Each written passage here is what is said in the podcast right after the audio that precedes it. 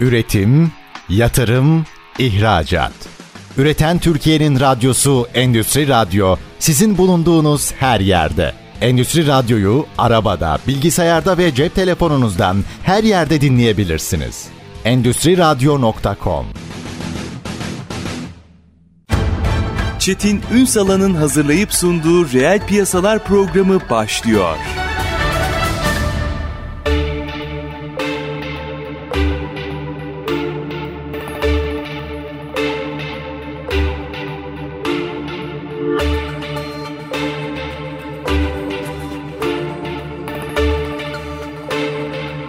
Reel piyasalardan merhabalar. Türkiye'nin gerçek gündeminde birlikteyiz efendim. Bugün aslında yeni ekonomiyi konuşacağız. Farklı farklı boyutlarıyla konuşacağız hem de. Yapay zeka destekli döküman yönetiminden kurumların verimliliğinin nasıl artacağına e, geniş bir yelpazede meselelere bakacağız. Aslında diplere girdiğinizde işte işletmelerde bugünlerde çok konuşuluyor popüler yapay zeka. Nasıl kullanılır gerçekten hiç oturup tartıştınız mı? Tartışmalısınız. Yani e, çünkü yanlış bir kullanım çok farklı sonuçlara neden olabilir. E, robotik süreç otomasyondan bahsediyorsunuz. Bunu nasıl sistematik halde yapacağımızı konuştuk mu? İşletmelerin gerçekten nasıl dijitalleşmesi gerektiğini tabii ki bunu çok iyi yapanlar ve tartışanlar var. Onları e, tenzih ederim ama genel anlamda fotoğrafa baktığımızda e, güzel başlıklar atıyoruz ama içini az tartışıyoruz. Biz bütün bunları konuşacağız bugün. Pepperwork Satış Direktörü Tolga Eşiz. Bugün reel piyasaların konu. Sayın Eşiz hoş geldiniz efendim. Merhaba Çetin Bey nasılsınız? Çok hoş geldiniz. Var olun. Hoş bulduk. Ben geldim değil mi? İyi ki geldiniz sağ olun. Üstad çok konuşacak çok şey var. Valla ee, çok büyük bir konu bu dediğiniz e, gibi. Hepsine de böyle ayrıntılarıyla gireceğim ama biraz işin felsefesinden bakalım mı?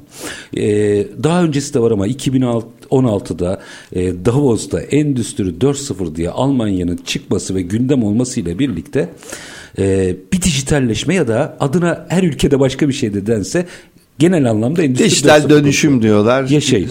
Endüstri 4.0. Çok güzel. Artık hepimiz bir şekilde konuşuyoruz. Gerçekten anlıyor muyuz? Buradan başlayalım. Valla şimdi e, Endüstri 4.0'a baktığınızda zaten o da bir sanayi devrimi. Yani şu anda e, ortalığa bakıldığında e, üretimdeki verimliliği arttırmak için teknolojinin tüm nimetlerini kullanmak için e, yeniden bütün proseslerin, e, cihazların, iş yapma şekillerinin değişmesi olarak basit olarak tanımlayabiliriz. Tabii e, baktığınızda işte dünyada çeşitli dönemlerde sanayi devrimleri olmuş.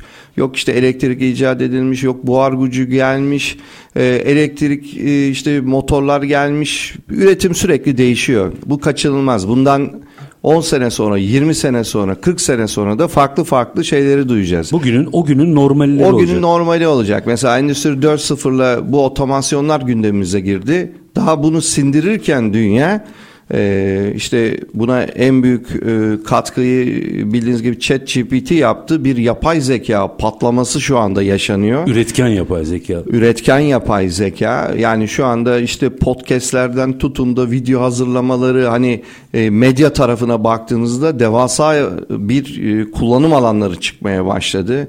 Dönüyorsunuz endüstriye, yapay zeka ile her şeyi tespit etmeye, hataları bulmaya çalışılıyor. Ee, zaten askeri teknoloji hemen atladı bunun üzerine. Çok doğru. Vallahi dedi ben bunlarla işte e, akıllı robotlar yaparım. Kendi nokta atışı vuruş hedeflerimi iyileştiririm çeşitli algoritmalar geliştiririm ve çok büyük miktarlarda datalar toplanmaya başladı. Şimdi baktığınızda e, ChatGPT'nin firması OpenAI'den arkasında bildiğiniz gibi Microsoft var. Hatta geçen hafta bir açıklama yaptı 10 milyar çok dolar daha. Çok girmeyelim hocam. Efendim? Rutik ha, nedeniyle çok markalara çok, e, 10 milyar dolar daha yatırım yaptılar. Arkasında devasa makine parkları kuruluyor. Hatta bir ara e, biliyorsunuz bu yapay zekalar hep e, ekran kartları üzerinde çalışıyor. E, ortalıktaki bütün sağlam ekran kartlarını aldılar. Güzel. Piyasada onlar bile bulunamaz hale geldi. Yani burada bir çılgınlık var. Yani yapay zeka çılgınlığı var. Demin çok doğru bir şey söylediniz. Tamam biz bunu güzel hani anlattığınızda her şey çok iyi ama realite de uygulamanız gerekiyor ki yani pratiğini dönüştürmediğiniz sürece hep teoride kalıyor. Bizim bunu sindirmemiz gerekiyor. İşte Türkiye'de de burada bir hamlenin içinde. Endüstri 4.0'a baktığınızda Ee, hani sizler de işin içindesiniz. Zaten pazarı takip ediyorsunuz. Ee, bir sürü yayınlarınız var. Görüyorsunuz. Türkiye'nin daha orada alacağı çok yol var. Çünkü e, kar marjları yüksek olunca insanlar yani daha doğrusu fabrika sahipleri diyeyim e, dönüşümü geciktiriyorlar. Yani gerek Çok yok da insani diyor. bir şey ama Gerek- tehlikeli bir iş. Ay hiç gerek yok. Ee, şey yapmayalım. E, uğraşmayalım diyorlar. Ya zaten para kazanıyoruz. Niye şimdi ben bunu yeniden yapayım? Yani dönen çarkı niye bozayım? Bozayım. Zaten hani buraya niye para harcayacağım? Benim marjım yeterli. Ee, bu tabii zararlı bir şey. Çünkü hani baktığımızda da marka ismi vermeyeceğim de geçmişte çok büyük telefon markaları Tabii. 15 sene önce 20 sene önce bütün pazarı e, kontrol eden markalar yanlış hareketler yaptıkları ve pazarı takip etmedikleri için bugün yoklar. Yani 15 sene önce böyle bir şey olacak deseydik bir deli diye hastaneye yatırırlardı. Fotoğraf makinesi de aynı vesaire. Hepsi. O kadar çok örneği var ki. Yani evet fotoğraf makinesi dediğinizde onu icat eden zaten firma Evet, ne gitti. hale geldi. Ee, bunlar hep doğru zamanda doğru yatırımların yapılması ile ilgili. Şimdi baktığınızda şimdi dijitalleşme ile dijital dönüşüm iki ayrı kavramdır. Önce dijitalleşmek gerekiyor. Yani yaptığımız işleri mesela kağıtlar. Niye kağıtlar var? Hala gittiğinizde firmalara hala kağıt geziniyor ortalıkta. İşte oradan bir takım formlar dolduruluyor. Excel'lere aktarılıyor. Mail atılıyor. Maille iş takip edilmeye çalışıyor. Bunlar çok ciddi verimlilik kayıpları. Hocam ben online başvurulan bir yere e, çıktıyla tekrar başvurulduğunu gördüm. Evet ben size daha komik bir şey anlatayım. Devlet 2014 yılında ne getirdi? Ee, E-faturayı getirdi. Şu anda gidiyorsunuz bakın bu şaka değil hala şu anda e, bazı firmalara gidiyorsunuz ki bunların sayıları da az değil. E-faturayı basıyorlar. Masa masa imzalatıp onay alıyorlar. Sonra dosyalıyorlar kağıt olarak. Hatta yer olmadığı için fiziksel arşivleme hizmeti veren, depo hizmeti veren yerlere gönderiyor. Ama dıştan baktığınızda e-fatura kullanıyor. Evet. Yani ironi acayip. Amaç hasıl olmuyor ki. Ama bu korkunç bir şey. Yani zaten devlet demiş ki kardeşim bu e-fatura gelir. O zaman ne yapman lazım? Mesela bizim yaptığımız ana işlerden biri paperwork hem dokümanları yönetiyor hem de baktığınızda bütün prosesleri yani fatura onay da bir süreçtir bizim için. Ee, işte e, izin talep süreci, performans değerlendirme süreci, yeni ürün geliştirme süreci, bütçe kontrolü satın alma süreci bunların hepsi proses. Bunların hepsini dijital ortama aktarıyoruz. Tabii ki önce firmalar Endüstri 4.0'ın da amacı o. Sana diyor ki ya üretim mi yapıyorsun? Her yeri sensörlerle donat, oradan verileri al, bunları analiz et. Hatta şu anda yapay zekayla analiz et. Ee, nerede ne kadar enerji harcıyorsun? Nerede hata oluyor? Hata olmadan önce sistem sana haber verebiliyor mu? Ee, üretim bandını nasıl optimize edeceksin? Bütün bunları topluyorlar aslında Endüstri 4.0'lar. Fakat firmalar dijitalleşemeyince yani ben şunları gördüm. Fabrikalarda e, makinelerin başına mesela su saati koymuşlar. Elektrik saati koymuşlar. Yani onlara sensör koymadıkları için birileri de her akşam gidiyor e, ne kadar enerji harcadığını e, alıyor oradan bir kağıda giriyor. Onları Excel'e aktarıp e, doğru mu yapıyorlar yanlış mı yapıyorlar diye bakıyorlar. İşte Endüstri 4.0'la bütün bu üretim hatları sensör, sensörlerle donatılıp e, bu veriler toplanıyor. Kaç tane üretildi, kim ne kadar üretti, operatörlerin çalışmaları, makineler ne zaman durdu, neden durdu. Tabii bunları analiz etmeye başladığınızda veri var ya artık. Dünya değişmeye başlıyor. Şimdi zaten biz firmalara baktığınızda önce dijitalleşmek gerekiyor. Ee, çünkü manuel yöntemlerle mesela demin say- söylediğim sayaç konma işi manuel bir şey veya kağıt formu doldurmak manuel. Demin sizin verdiğiniz örnekte ya kardeşim buna buradan başvuruyorum sonra ben bunu niye e, bir daha e, Çıktısını kağıda alıyorum. döküyorum. Şimdi iki iş onu alıyor karşı tarafa veriyorsunuz. Oradan bakıyor bir şeyler yapıyor onu saklıyor arşivliyor. Yani e, sinsile acayip bir de işte karbon ayak izi diye biliyorsunuz e, çok gündemde olan bir konu çıkardılar. Şimdi karbon ayak izi dediğinizde zaten hani zinhar bunları yapmamanız gerekiyor. Yani ortalıkta kağıtlar gezmemesi gerekiyor. E, burada yapılması gereken yani dijital dönüşümü yapabilmek için önce dijitalleşmesi gerekiyor firmaların. Aslında dijital dönüşüme baktığınızda şu demek. e, önce dijitalleşin der. Ondan sonra da yaptığınız işi yeni teknolojiyle farklı daha farklı bir şekilde yapmanın yolunu bulun. Böyle icra edin der. Orada bir şeyi e, açmanızı rica edeceğim. Şimdi çok güzel bir tanım yaptınız. Dijitalleşin ki dijital dönüşüm. Şimdi deminki örneğe gidelim mi? Yani say, sayaç meselesi Tabii bence ki. çok güzeldi. Gittim ben sayaçları okudum. Güzel. Onları da not aldım. Ee, şimdi benim bütün bunları dönüştürmek için bir dijitalleşme yatırımı yapmam lazım. Doğru. Şimdi herkes dijitalleşmenin yatırımındaki maliyetle ilgileniyor. Şimdi bir tık açayım siz orayı analiz edin. Fakat bütün bu süreçte mesela o yatırım yapmadım o para cepte kaldı çok güzel. Doğru.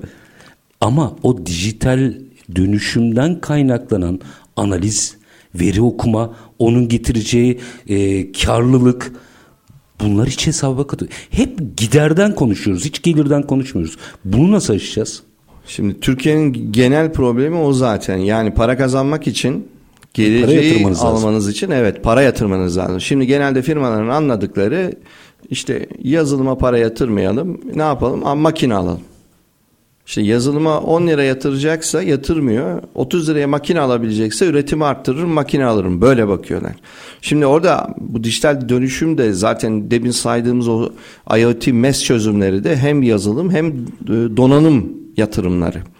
E, yapmayayım onu. Onun yerine makine koyayım. Oradan daha fazla zaten üretirim, satarım. Mantık hep bu. Peki orada ezber bozun. Ben diyelim ki o makineyi almadım ve dijital dönüşümünü gerçekleştirdim. Verilerim bana belki de diyor ki ikinci makineyi alma. Doğru. Ama işte ölçmeniz lazım. Yani bizim baş sloganımız ölçemezseniz yönetemezsinizdir. Doğru. Ee, şimdi ölçme işlemi multinational firmalarda özellikle hani yurt dışından dayatıldığı için çok farklı boyutta özellikle otomotiv sektörü bu konuda ileride. Hı hı. Çünkü Avrupa ana firmalar tabi ana firmalar bütün e, şeylere e, kendi tedarikçilerine işte bunu kullanacaksın şu ERP'yi kullanacaksın şu otomasyona geçeceksin ben gelip senin kaliteni kontrol edeceğim çünkü arabayı yaparken bilmem kaç bin parça dışarıdan alınıyor. Yani onlar belli bir kalitede olmazsa zaten olmuyor. O yüzden bastıkları için ana firmalar bu firmalar bu dönüşümleri daha önce yaptı. Yani o bir dayatma değil aslında stabilizasyon. Tabii kendisi için Tabii. o da çoğu onu dayatma olarak görüyor. Ya iş yapacaksak yapmamız lazım. Yani dediğiniz doğru. Geleceği satın almanız lazım. Bugünü değil, geleceği oluşturmanız lazım. Yani Endüstri 4.0 neden çıktı? Neden Almanya'dan çıktı? Adamlar oturdular. Daha önce de bu konular vardı. Bunun adını koydular, markalaştırdılar. Ondan sonra Alman e, ekonomisine geri dönüp kardeşim sen bunun işte en büyük e, ERP üreticisi Almanya'da sen bunun şeylerini yapacaksın. Hatta Endüstri 4.0 onlar icat etti diyebiliriz. Dönüp bütün arkadaki firmalara da buna göre çalışacağız artık dendi. Benzer şekilde karbon ayak izi de içinde aynı şeyi söylüyorlar. İşte biz şu tarihe kadar bunun e, sertifikalarını şuna indireceğiz. Nasıl ki mesela şu anda Avrupa e, kanun çıkardı. Bundan sonra e, bütün elektronik cihazların şarj şeyleri Type-C olacak dedi. Apple bile uydu buna. Mecbur. Yeni şey işte tam yani standart konuluyor ve burada geri kalmamak gerekiyor. Yani ben şu anda işte ya bu yatırımı yapmayayım dediğiniz gibi bir kere analiz etmeden nasıl hareket ediyorsunuz? Ee, bunları elektronik ortama aldığınızda, dijitalleştirdiğinizde bir fabrikanın tüm üretim hatları ölçülüp izlenmeye başladığı zaman oralara koyuyorsunuz boardları. Sistem size bir sürü veri vermeye başlıyor ve bu sensörlerden gelen verinin de mutlaka yapay zeka modelleriyle işlenmesi gerekiyor. Hatta bazı çözümler var. İşte bizim de çözüm ortaklığı yaptığımız firmalarda üretim hattını izliyor. Ee, mesela 6 ay eğitiliyor yapay zeka orada. Diyor ki bak diyor şurada işte e, makinede bir arıza oluşacak. Önden haber veriyor. Önden haber veriyor. Çünkü daha önce o olayları yaşamış aynı ortam, aynı koşullar oluştuğunda size bir buçuk iki dakika önceden haber veriyor. Şimdi baktığınızda üretime bazı cihazlar var ki e, bu tür bir hata olduğunda mesela 5 saat, 7 saat makineyi tekrar çalışır hale getirmeniz sürüyor. Bu size muazzam bir para getiriyor ama bunu ölçerseniz işte sizin dediğinize geliyor. Lan kardeşim 7 saat makineyi kapattığında Maliyetini hesapla. Maliyetini hesapla. Yani bu yılda birkaç kere olduğunda zaten saçma sapan bir rakam ediyor. Bunu birazcık daha açalım. E, minik bir araya gideceğim. Ama e, bu mesele bence çok e, kritik. Hatta bir soru sorayım oradan gelelim. Hı-hı. Mesela GPT meselesinde bile şimdi 3 firma var galiba. GPT meselesinde bile e, ya bu her şeyi çözeceğe geldi hikaye. Mesela araba motoruna üretiminizi yaptırır mısınız? Ee, yine orada teknolojiyi doğru entegre etmekle ilgili e, bir takım soru işaretleri var. E, ama minik bir araya gideyim. Tabii Aranın ardından bu tarafa Tamamdır, açalım. Yani biraz güzel vitrine koyuyoruz da altı dolmayınca içerideki mal tapon kalıyor. Aynen Onu birazcık öyle. açmakta fayda var. Efendim kısa bir ara. Aranın ardından Paperwork satış direktörü Tolga İşiz'de dönüşümü konuşacağız. Kısa bir ara lütfen bizden ayrılmayın. Üretim, yatırım, ihracat. Üreten Türkiye'nin radyosu Endüstri Radyo sizin bulunduğunuz her yerde. Endüstri Radyo'yu arabada, bilgisayarda ve cep telefonunuzdan her yerde dinleyebilirsiniz. Endüstri Radyo.com Kısa bir aranın ardından reel piyasalarda tekrar sizlerle birlikteyiz. Konuğumuz Paperwork Satış Direktörü Tolga Eşiz. E, dijitalleşmeyi ve dijital dönüşümü konuşuyoruz aslında. Şimdi Sayın Eşiz burada bir şeyi açmanızı rica edeceğim. Bir kere hepsinin temelinde süreç yönetmekten bahsediyoruz. Demek ki makinenin arıza örneği bence her şeyi anlatıyordu. Şöyle bir algıyı da kırmakta fayda var. Bir teknoloji, bunu bugünlerde GPT ile ilgili konuşuyoruz ama mesela bir sene önce de e, Metaverse ile ilgili konuşuyorduk. Bizim için bir şey değişmiyor. Şöyle bir durum var. Ya bize uymaz durumu var. Ne e, biraz çağdan dolayı bu azaldı. Yani en azından kanaati var. Ya da bu bir mucize her şeyi bununla halledebilirim durum var. Ya bunun için bir gris yok mu? Denge noktası yok mudur üstad? Tabii ki var. Zaten problem de oradan çıkıyor. Yani baktığınızda e, Şimdi bir şey çıktığı an ya dediğiniz gibi bir kısmı buna hemen sarılıyor ve oturup e, onun üzerine bir şeyler yapmaya çalışıyorlar. E, başarılı oluyor olmuyor. Bir kısmı da toptan reddediyor bunu. E, fakat şunun yapılması gerekiyor. Bir teknoloji sürekli çıkacak. Zaten hep çıkıyordu. Daha da fakat, hızlı çıkacak. Tabii ki çok daha hızlı çıkacak. Özellikle yapay zeka tarafında inanılmaz gelişmeler var. Çünkü tıptan tutun da işte geçenlerde bakıyorsunuz e, te- teşhis koydurmaya çalışıyorlar. Doktorlardan daha iyi teşhis koydu diyorlar. Bunlar hep yararlı fonksiyonlar. Zaten yapay zekalar hep öncelikli modellerin oluşturup eğitilmeleri gerekiyor. Bir sürü parçaları var. E, şimdi genelde baktığınızda bütün işletmelere önce karar vermeleri gerekiyor. Yani e, dijital dönüşümü yapmaları gerekiyor. Yani ben dijital dönüşmeyeceğim. Bu kar bana yetiyor. Tamam ben size çok net söyleyeyim. Batarlar. Yaşama şansları yok. Bugün yüksek karlar elde ediyor olabilirler. 50 yıldır 60 yıldır faaliyet gösterdikleri için pazarlarda belli bir noktaları tutmuş olabilirler. Ancak bu dönüşümü yapmayan bütün firmalar batacak. Geçiş dönemi firmaları haline geliyorlar. Yani bu çünkü, süreçte devam edelim ama alternatifine bakalım. Yani çünkü bakın e, Peter Drucker'ın e, pazarlama ve yönetim e, profesörüdür. Çok güzel bir lafı var. Rekabette diyor firmalar iş yapma şekillerini değiştirebilirler. Bunlardan yeni koşula adapte olan firmalar rekabette işi daha farklı yapmanın yolunu buldukları için üst pozisyona gelirler. Yani bunu ben yapmayacağım, bu trene binmeyeceğim dediğinizde o tren gidiyor ki dünya dönüyor. Yani hala şimdi gidiyorsunuz biz kendi alanımızdan da baktığımızda biz yapay zeka üretiyoruz. Ee, bütün şirketlerin süreçlerini otomatize ediyoruz. Ee, dokümanlarını yönetiyoruz. Firmanın işte sahibi çıkıyor veya genel müdürü ya bizim bütçemiz yok. Neye bütçeniz yok? Aynı fabrikadaki dijital dönüşüme olduğu gibi işte biz süreçlerin dijital dönüşümüne bütçemiz yok. Abi ne dediğini duyuyor musun sen? Yani dünya süreçler üzerinde dönüyor şu anda.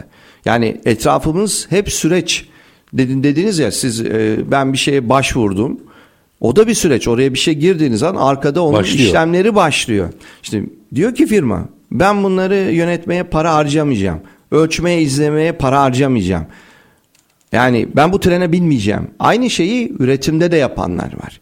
E şimdi baktığınızda tamam yap 5 sene hayatta kaldın. Sonra ne olacak? 5 sene önce senden 5 sene önce bu işi yapmaya başlayan firmalar 5 sene sonra bu işi iyice öğrenmiş olacaklar ve senden çok daha üst pozisyona gelecekler. Bunun kaçar noktası yok. Üstad şeyi de e, biraz açın lütfen. Şimdi 5 sene şöyle bir cazibe yaratabilir. Tamam 5 sene bu işi yaparız. 5 sene sonra da çıkarız. Zor bir 5 seneden bahsediyoruz. Tabii ki yani şu anda her geçen gün pazar daralıyor. Çünkü hani adam niye karbon ayak üzerine üret uydurdular şu anda hani uydurdu diyorum da o anlamda Ortaya demiyorum çıktı, ortaya aynen. çıkardılar. Şimdi bakıyor abi Çin'deki firmalar da rekabet edecekse hadi uyusun diyorlar. Avrupa Birliği'nin genelinde bir tane kanun çıkarıyorlar. Karbon karbon emisyonu şöyle olacak. Bu firmaların ithalatı şöyle olacak dedi. Ama kitledi sizi. Tabii.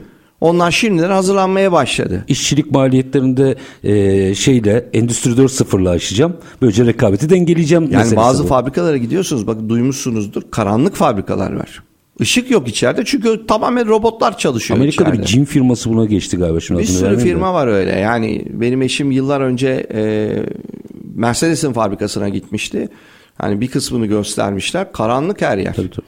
Yani Cini özellikle örnek verdim. Türkiye'nin öne, önemli sektörlerinden biri olduğu için yani rakip orada enteresan işler yapıyor. yapıyorlar. Yani bakın geçenlerde ta 2010'lardan bile önce e, bu John Deere diye bir tane e, şey firması var. Tarım aletleri üreten Amerika'nın meşhur dünya çapında bir şirketi. Bu adamlar e, ta 2010'ların başında yapay zekaya, veri toplamaya yatırım yapmaya başlıyorlar. Daha her şey yeni. 2010 başında. Evet.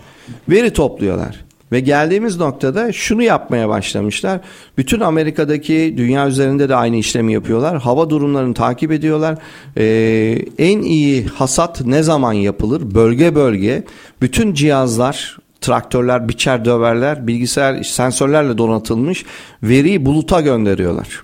Bütün biçtikleri yerleri, ne kadar tur attı, o günün hava koşulları ne? Arkada yapay zeka bunları değerlendiriyor. Tarla sahiplerine dönüp bu hasatı geçen işte geçen verilere göre şöyle yapman lazım. İşte şuradan başlaman lazım. Tarlanın şu bölümünden başla. Yani saçma sapan veriler vermeye başlıyor. Şimdi düşünsenize bunlara nasıl rekabet Bir edeceksiniz? dakika buradan e, şunu açmanızı rica edeceğim. O zaman artık yeni ekonomide herhangi bir mal ya da hizmet satmıyorsunuz. Süreç satıyorsunuz. Süreç ve platform artık platforma dönmeye başladı. Yani Ya herkes makine satar, Evet, ama o artık süreç ya- satıyor. Tabii ki süreç satıyor ve bir iş bilgisi satıyor. Artık bir diyor ki bunun arkasında yapay zeka var. Ben sana şeyleri söyleyeceğim diyor. Ne zaman ek ne zaman bir Ne zaman yapacaksın? İşte çünkü dünya üzerine çalışan tüm makinelerden veri topluyor. İşte meşhur elektrikli otomobili ilk yaratan e, firmanın ilk yaptığı şey otonom sürüse geçmeden önce kimseye söylemeden bütün arabalara sensörleri yerleştirip dağıttı dünyaya. Sonra bir gün kalktı dedi ki otonom sürüş devrede dedi-. Aynı şeyi yapıyor. O da arkada veriyi topluyor. Yapay zeka ile bunu işliyor. Yani yapay zekayı doğru kullandığınızda, daha doğrusu doğru veriyle eğittiğinizde, yani bugün baktığınızda işte e, bir sürü şey yaşanıyor.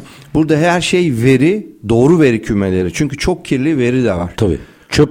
Yani daha Çöp sonra veri veriyi de çok. bilgiye çevirmezseniz çöp. Evet, yapay zeka da oradan besleniyor. Yani siz onu iyi eğitemezseniz, yanlış veriyle eğitirseniz tabii ki yapmaya kalktığınız işlemlerde de hatalı sonuçlar alırsınız. Dolayısıyla mesela biz ne yaptık? İşte yapay zekayı aldık. İki sene önce bir yapay zeka firmasının e, ürününü ve teknik ekibini bünyemize katmıştık. E, onunla bizim alanda tabii ki biz süreç ve döküman yönetimi platformuyuz. Oturduk dedik ki ya bir tane ürün çıkartalım. Ne yapalım? En çok ne isteniyor şu anda? İşte kişisel verilerin korunması mesela. Onunla ilgili bir ürün çıkardık. Belgelerin içine giriyor. Kişisel verileri bulup maskeliyor. Yetkiniz yoksa maskeli veriyor size. Hem taranmış dokümanlarda hem elektronik belgelerde. Bu nedir? Net bir kullanım alanıdır. Yani yapay zeka ile bir çözüm oluşturmaya kalktığınızda net alanlarınız olması lazım. Ne yapacağınızı iyi tanımlamanız, sonra da o veriyi bulup yapay zeka engine'ini eğitmeniz gerekiyor. Ya ben yapay zeka kullanayım değil de benim işimde yapay ne zeka yapacağım? ne yapabilir? Kritik nokta bu. Ben bunun neyini kullanacağım? Mesela biz dedik ki ya burada bir açık var. Ne yaptık? Ee, Bir sürü işte 50 bin Türkçe cümleyle eğitildi bizim yapay zeka engine. Doğal dil işleme motorumuz çok gelişmiş. Ee, oturduk bütün e, belge setleriyle çalıştırdık sistemi. Baktık ne yapıyor, öğrettik, eğittik. Şu anda veriyorsunuz belgeyi pat diye maskeliyor. Yetkin yoksa maskeli veriyor. Çok basit. Her şeyi arkada o hallediyor. Ondan sonra ne yaptık? Ayrı bir ürün daha çıkardık. Onunla da bütün belgeleri okuduk. İşte bu belge sözleşmedir deyip içine giriyor sistem. Sözleşmenin başlangıç tarihi, bitiş tarihi, tarafı, tutarı, e, ödeme tipi, e, sözleşme tipi bunları alıyor. Normalde kim yapacak bunu? İnsana yaptırıyorsunuz. Artık bunu da mesela bu ürünle yapay zekaya devrettik. E, bunun için de bir çalışma yapıldı. Aynı şekilde eğittik, öğrettik. Çünkü amaç belli. Önce amacı koyup yapay zekayı ona yönlendirmeniz gerekiyor. E, ve işte ben yapay zeka çözümü yapacağım. Ne yapacağımı da bilmiyorum ama dalacağım dediğinizde dünyada aynı dijital dönüşümde olduğu gibi yapay zeka projelerinin çoğu da batıyor. Çünkü şey net olmalı. E, hedeflemeniz ve kullanım amacınız belirlenmeli. Onu çok net belirlemeniz daha en başında. Kendi işinizle ben, ilgili neyse. Neyse o adını çünkü yapay zeka bunları yapabilir. Ama doğru veri vermeniz ve çıktığı iyi tariflemeniz gerekiyor. O doğru veri meselesini birazcık daha açmak isterim. Çünkü zaman zaman yapay zeka ile ilgili genelde de bazı şirket özellerinde de çok e, hatalı sonuçlar çıkıyor. E, çıkabiliyor. Şimdi bunu bir iki yerde sohbetini yaparken şöyle bir ifade kullandım. Katılırsanız ne olur açın, katılmazsanız tersini söyleyin. Dedim ki o sizin aynınız. Yani doğru. Siz oraya ne biriktirdiyseniz o size evet, onu söylüyor. Çok doğru bir tanım. Yani insanlar e, şey zannediyorlar. Tabii ki eğitilmiş modeller üzerinde işlem yapıyoruz. Elbette. O da bize bir miktar e, avantaj getiriyor. Yani bir altyapı geliyor, siz onu kullanıyorsunuz ama kendi işinize spesifik işler yapmaya başladığınızda aldığınız modeli dediğiniz doğru doğru veriyle eritmeniz yani gerekiyor. Siz oraya ne verirseniz ne yaptıysanız o onu aynen öğreniyor. öyle. O yüzden işte data modellerinin oluşturulması, hep söylenir ama insanlar dikkat etmezler. Kirli veri ne kadar az olursa sonuç o kadar başarılı olur. Aslında hani mucize gibi geliyor herkese ama e, yapay zekalar bu modelleri oluşturdukça doğru veriyle eğitildikçe sonuçlar muazzam oluyor. Yani her alanda bu. Ee, biraz somutlaştıralım mı bunu? Ben bir fabrikadayım ve makinelerin bakımını sürekli ihmal ediyorum. Yapay zekayı entegre ettim yine ihmal etmeye başladım. Ee, sonra bir baktım yapay zeka da zamanlaması konusunda bana hata veriyor. Şimdi sorun yapay zekada değil ki bende. Şimdi yine yapay zekanın şöyle bir sağlam tarafı var. Yani siz onun modelini oluştururken bakımları takip et, problemler oluşma zamanlarından önce bana haber vermeye çalış e, gibi bir algoritma kurduysanız onun dediklerini yapmasanız da o, o sizin dediğinizi yapmıyor, o uyarmaya devam ediyor. Yani model bir kere kurulduktan sonra o sürekli size geri bildirim sağlar ama bu geri bildirimi uyarlayıp uyarlamamak, yapıp yapmamak tabii ki firmanın e, içeriğine kalıyor. Fakat net bir şey var e, dünya çok hızlı dönüştü. Özellikle pandemi bu konuda bir kaldıraç etkisi yaptı. Yani daha önce insanlar ya ne olacak işte üç kişi daha koyarım kağıt kürekle burada uğraşsınlar. Debin verdiğim örnek işte sayaç koyarım. Her gün sabah akşam oradaki rakamları alır okur. Sonra bir yere girer. Sonra Excel'de hesap kitap yapıp buradaki üretim maliyetini hesaplamaya çalışırım derken bir anda herkes evlere gitmeye başladı. Pandemi oldu o kapandı. Kriz geldi. işi nasıl yapacağız? Ulan evden çalışamıyoruz. E, fabrikada bir kadar işçiler gidiyor. Personelin öbür tarafı orada. Arada bağlantı yok bir sürü hikayeyle karşılaşınca kaldıraç etkisi yaptı. Pandeminin tek faydalı yeri o oldu ve insanlar bu dijital teknolojilere Türkiye için özellikle yatırım yapmaya başladı. En azından algılarında bir e, şey oluştu ve listeye koyup yapmaya gayret etmeye başladılar. Fakat net bir şey var. Ya dönüşeceksiniz ya da dönüşeceksiniz. Şansınız yok. Hocam şu, e, burada şöyle bir zamanlama avantajı var. Geçenlerde bir Hatta burada haber olarak da paylaştım. KPMG'nin raporu muydu? Deloitte'in raporu. Şimdi hatırlayamadım raporu kimin deklar ettiğini. E, dünyada bir araştırma yapmışlar. Halen e, insan maliyeti yapay zeka ve benzeri şeylerden daha ucuza geliyor. Şimdi Bundan şöyle bir sonuç çıkarabilirsiniz. O tamam bak insanla bu işi gidiyoruz. Yani insani olarak çok sıkıntılı bir sonuç bu ayrı konu da. Ama bunu fotoğrafı tersten okuyup bir dakika hala hazırda böyleyken tam da şimdi dönüşebilir ve avantaj yaratabilirim diye de okuyabilirsiniz. Ee, ben ikincisini okunmasını gerektiğini düşünüyorum. Ama bunu doğru okumanın yolu nedir? Şimdi çok haklısınız orada. Yani şu anda evet yapay zeka yatırımlarının bazı alanlardaki fiyatları yüksek olabilir. Fakat şöyle de bir gerçek var. Başlamak gerekiyor. Yani başladıktan sonra zaten biliyorsunuz bu ışığı düğmesine bastığınız an ışık yanması gibi bir şey değil ki. Yani ben yapay zeka ile dönüşeceğim, dijital dönüşüm yapacağım, karbon ayak üzerine uyuyacağım dediğinizde pat diye olmuyor ki. Yani bu dediğiniz dönemde başlanması gerekiyor. Ama e, bir birim yatırım yaparsınız ama beş birim yatırım yaparsınız. Bunu yokmuş gibi davranıyorlar. Yani hep bütçelerde e, en üstte yer alıyor projelerde ama yapmıyorlar. Bu şirketin geleceğini... Vizyon var finans yok diyorsunuz. ya finans var. hayır hayır tercih olarak. Evet tercih olarak kullanmıyorlar. Var olmaz olur mu canım? Yani baktığınızda küçücük firmalar gidiyor bunlara ya vizyon işi bu. Yani tüm Hocam hiçbir şey yapmasanız büyük- COSGAP destekleri var. ya Sırf bir bunu sürü yapın destek ki. var. Yani COSGAP'iydi, TEYDEB'iydi bir sürü var. alanda destek var. Kritik nokta şu. e, dünyada bu işi artık uyandılar. E, kilit nokta şu oluyor. Bütün şirketlerde, büyük şirketlerde e, yönetim kadrosunda dijital dönüşümden sorumlu vice president, IT'den sorumlu vice president'lar olmaya başladı. Şimdi bu bizde yok gibi bir şey. Çok az var. Şimdi siz dijital bir dünyaya giriyorsunuz. Board'da dijital dönüşümden sorumlu kimse yok. Hadi bana bunu açıklayın.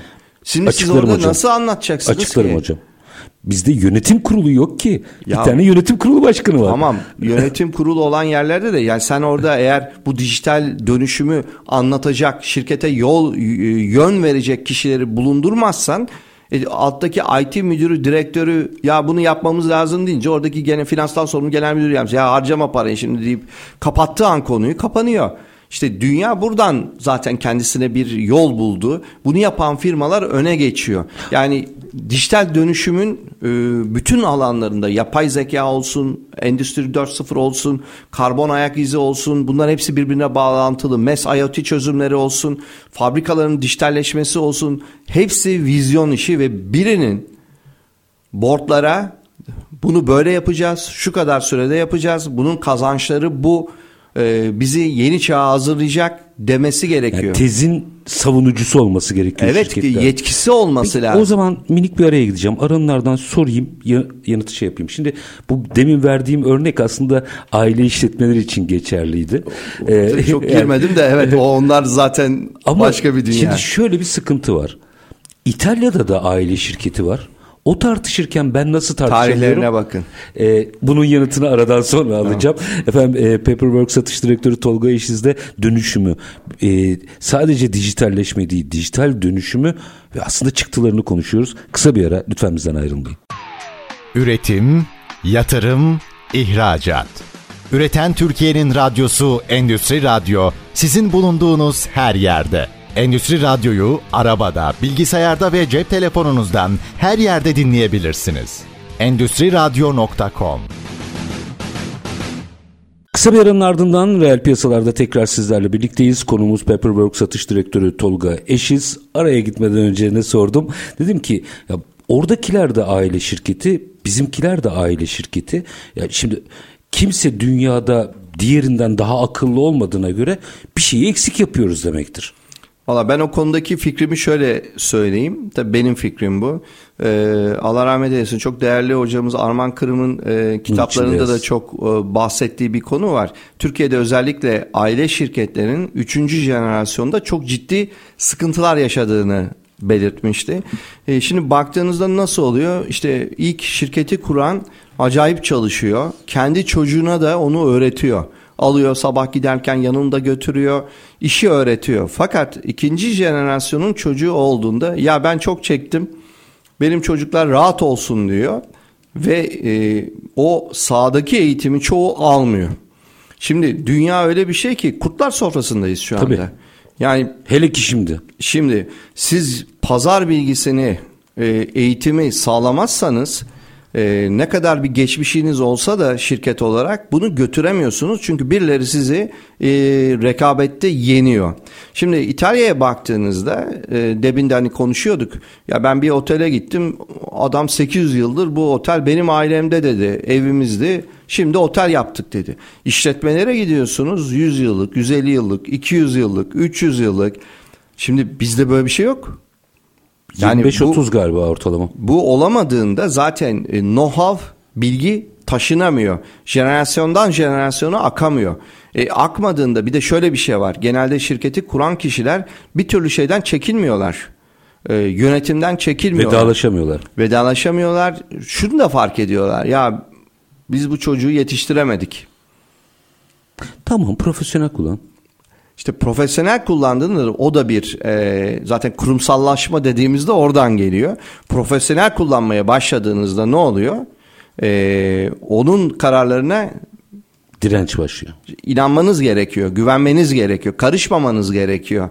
E şimdi e, profesyonel koymaya da alışık olmayan firma onu koyduğunda bu sefer genel müdürüyle kapışmaya başlıyor. E, genel müdüre bir noktadan sonra çekip gidiyor. Yani böylece e, bir dar boğaza giriyorlar. Peki buna yönelik bir çözüm açayım mı? Tabii ki. Ee, şimdi hafızanın tekrarı yani yüz, e, birikimi 100-150 yıllık şirketler 25-30 yıllık. Ee, şimdi bir profesyonele geldiğinde eğer yeterli bir işletmecilik olgunluğunuz yoksa evet didişme başlar. Ee, çünkü egolar girer, kişilikler girer. Ego zaten. Ego Sıkıntı girer. her zaman ego. Şimdi peki yine profesyonellerle ya da e, çocuklarla devam edelim. Hafıza işinde dijitale bırakalım. Zaten doğrusu o. Hadi açın yani biraz. evet yani dijital dönüşümle gelen bilgi yani bugün üretim sahalarından gelen bilgi de olabilir. Yani benle Bizim- gitmesin. Zaten dijital dönüşümün en büyük faydalarından biri bu. Yani ben üretim yapıyorsam oradan bana bir sürü veri toplanıyor. Ben bunları yapay zeka ile işleyip bir takım kararlar alıyorum. Bu veri artık benim. Ve bundan sonra dediğiniz gibi gelecek üretimlerinde bu bana bir baz sağlıyor ve artık bu var yok edilemez. Aynı şekilde işte biz süreç ve dokümanları topluyoruz. E, o da şirketin iş yapma şeklini Kültürünü hafızalıyoruz. E, A Ahmet gitti, Mehmet geldi. Aynı sürece girip çalışmaya devam ediyor.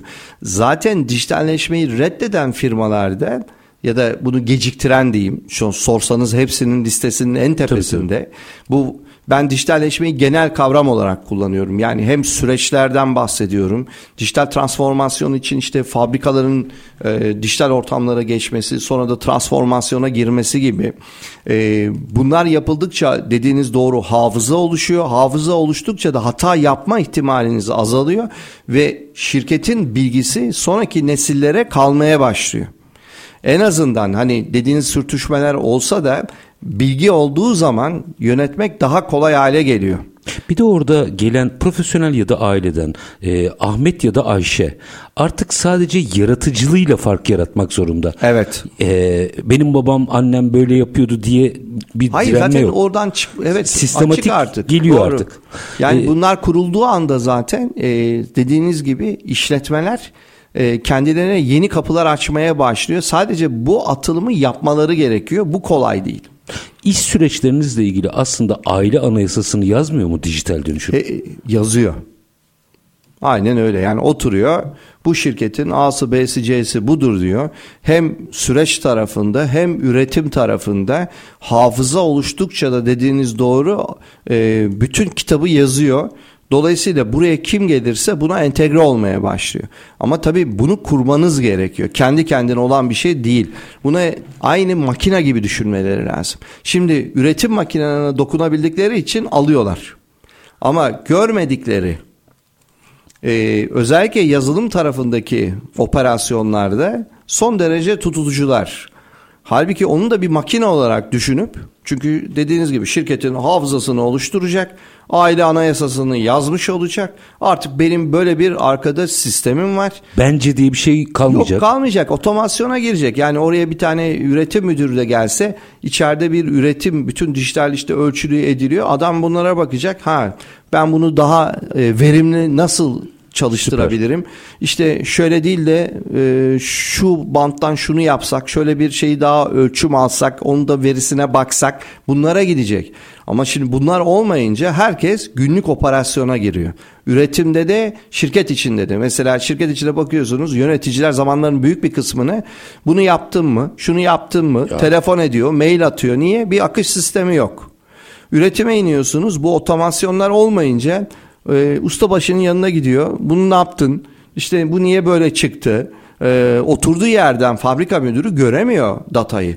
Anca birileri bir şeyler toplayıp Excel raporlar geliyor. Oradan bir şeyler çıkartmaya çalışıyor. Niye? Ve tabii bu arada tabii ilişkiler de zedeleniyor. Çünkü tabii o canım süreç, geriliyorsunuz sürekli. sürekli. Bir de bir değerli iş kaynağınızı günlük bizim hep lafımız odur. Günlük operasyonda kullanmayın. Bizim yapabileceğimiz, otomasyonların yapabileceği her şeyi otomasyonlara devredin. Bir plan program dahilinde insanlara yaratıcılık verin. Yani siz şimdi adamları kağıt, kürek, o yok oradaki sayacı oku. Burada e, otur başına kaç tane üretildiğini say, e, şeye yaz tarzında kullanırsanız o adamların yaratıcılığı ölür. Ondan sonra da o adamlardan inovasyon bekleniyor. Yani mesela Charlie Chaplin'in filmindeki o e, dişlilerden çok uzak noktaya geldi. E, bir noktayı daha e, açalım isterim. Üstad. Şimdi inandım. Yani bunu yapmam gerekiyor tamam. Orada da şöyle bir sıkıntı var. Benim doğru dijital dönüşüm yolculuğum ne diye sormuyor kimse. Ayşe'de Ahmet'te gördüğünü a tamam. Şimdi bizde öyledir ya hemen kopyalarlar. İşte burayı biraz açalım. Benim doğrum ne sorusunun yanıtını nasıl bulurum? İşte zaten orada en başta söylediğim gibi yani yapay zekada ne yapacağınızı bilmeniz gerektiği gibi ya ben dijital dönüşeceğim önce ne yapacağım ee, şunu şunu yapacağım yani bir net hedef olması lazım. Bu konuda yeterli yani e, duymuşsunuzdur piyasada çok dijital dönüşüm olgunluk seviyesi diye bir kavram var. Bunların işte analiz yöntemleri var.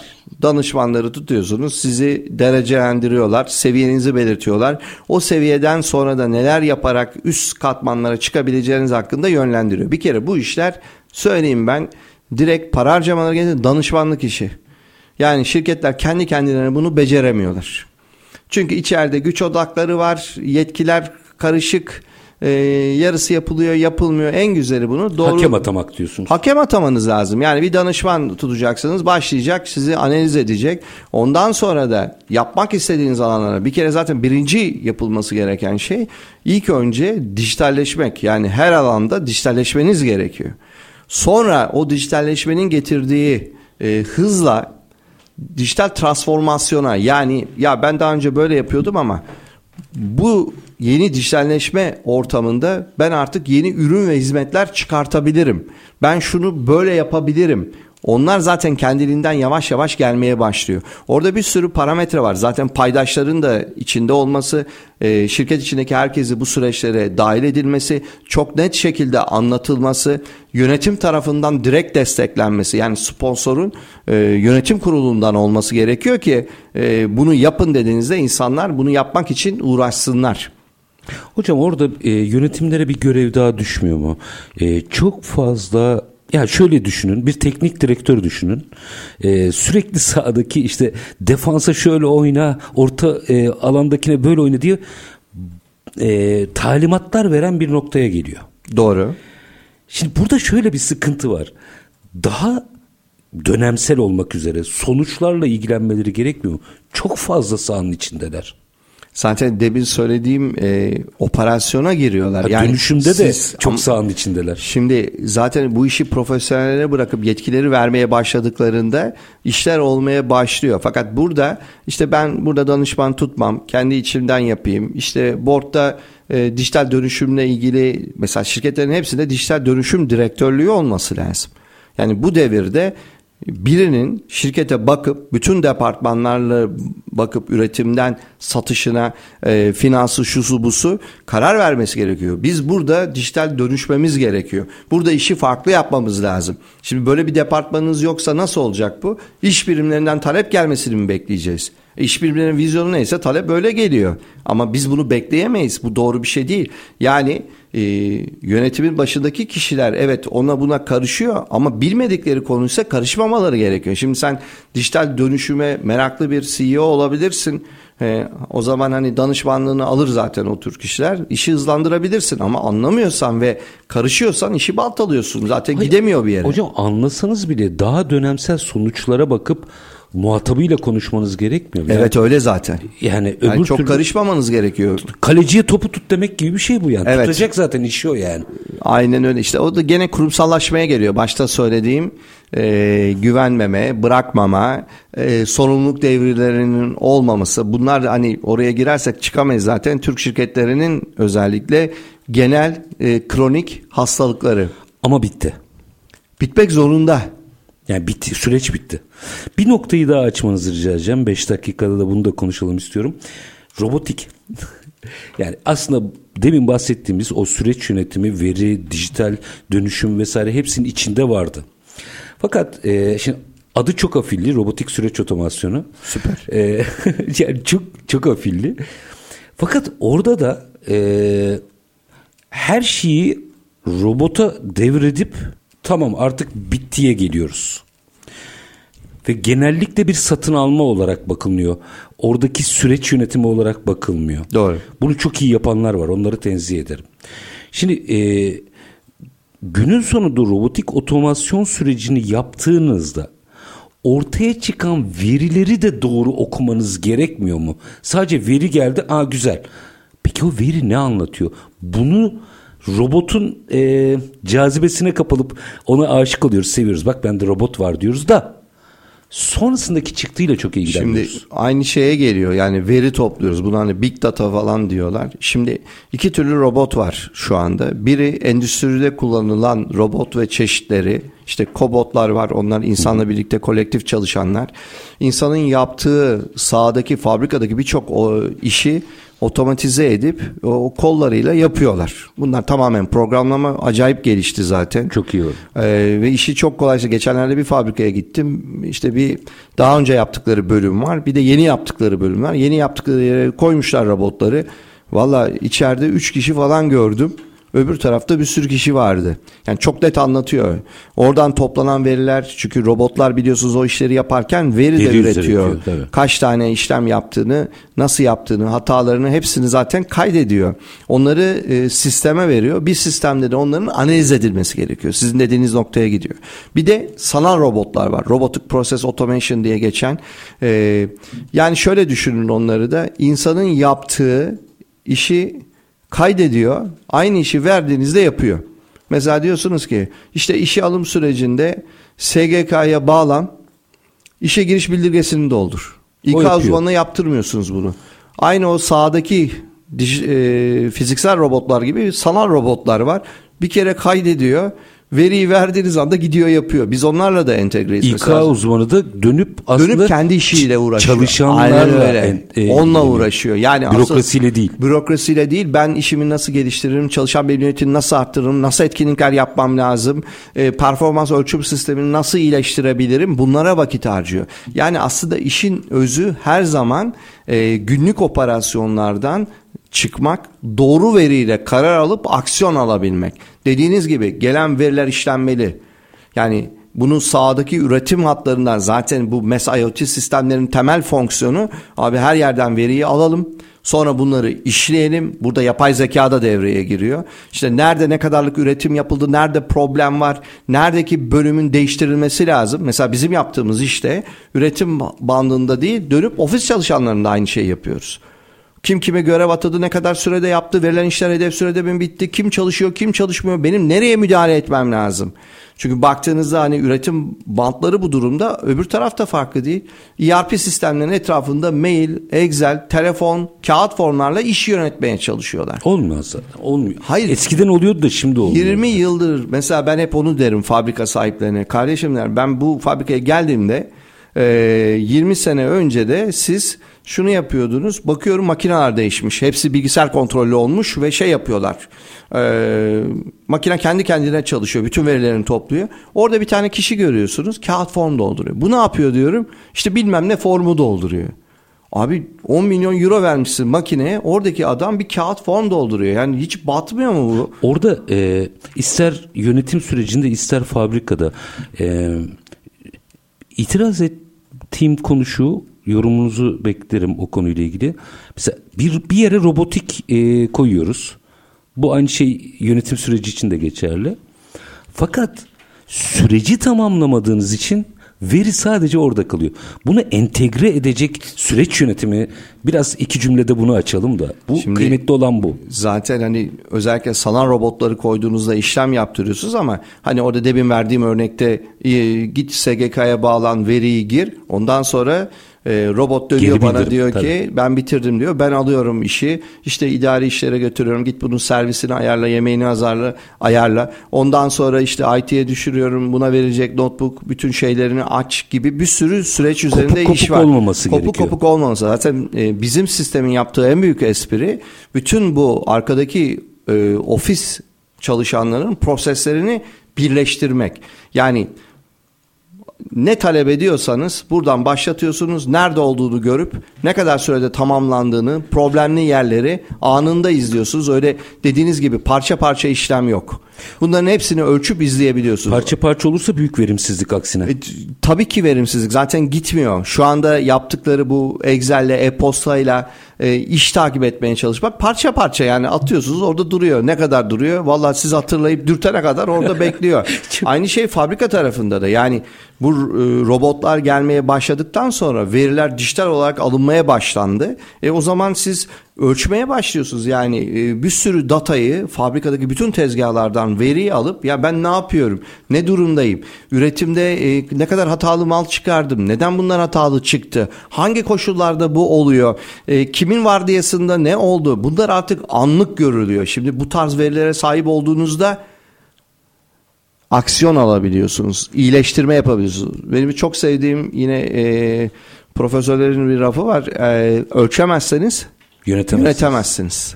Bakın çok net bu. Aslında adamlar 30-40 yıl önce özetini koymuşlar. Sadece teknolojiler değişiyor. Yani biz bu trene binmeyeceğiz, biz uzay çayına gitmeyeceğiz. Tabii ki diyebilirsin senin tercihin ama yaşama şansınız yok. Bu kadar net aslında. Süren bitti ama bir cümle yanıtını bilsem de e, sizin dile getirmeniz bence çok kıymetli dinleyenler açısından.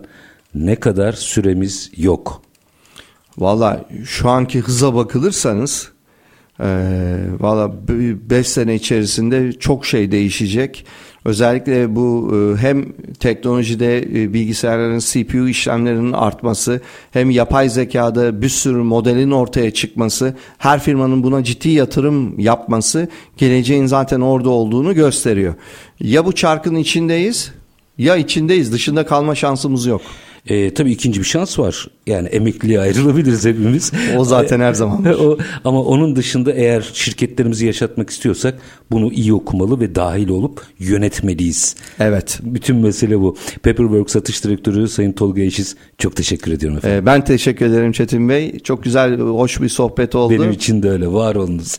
efendim e, biz bugün aslında dönüşümü, dijital dönüşümü hepsini konuştuk. E, aslında bu bir süreç, bir mental dönüşümden bahsediyoruz. İş yapış kültürünün değişmesinden bahsediyoruz. Veriler üzerinden bilimsel yönetimden bahsediyoruz. E, sık sık tekrarlıyorum.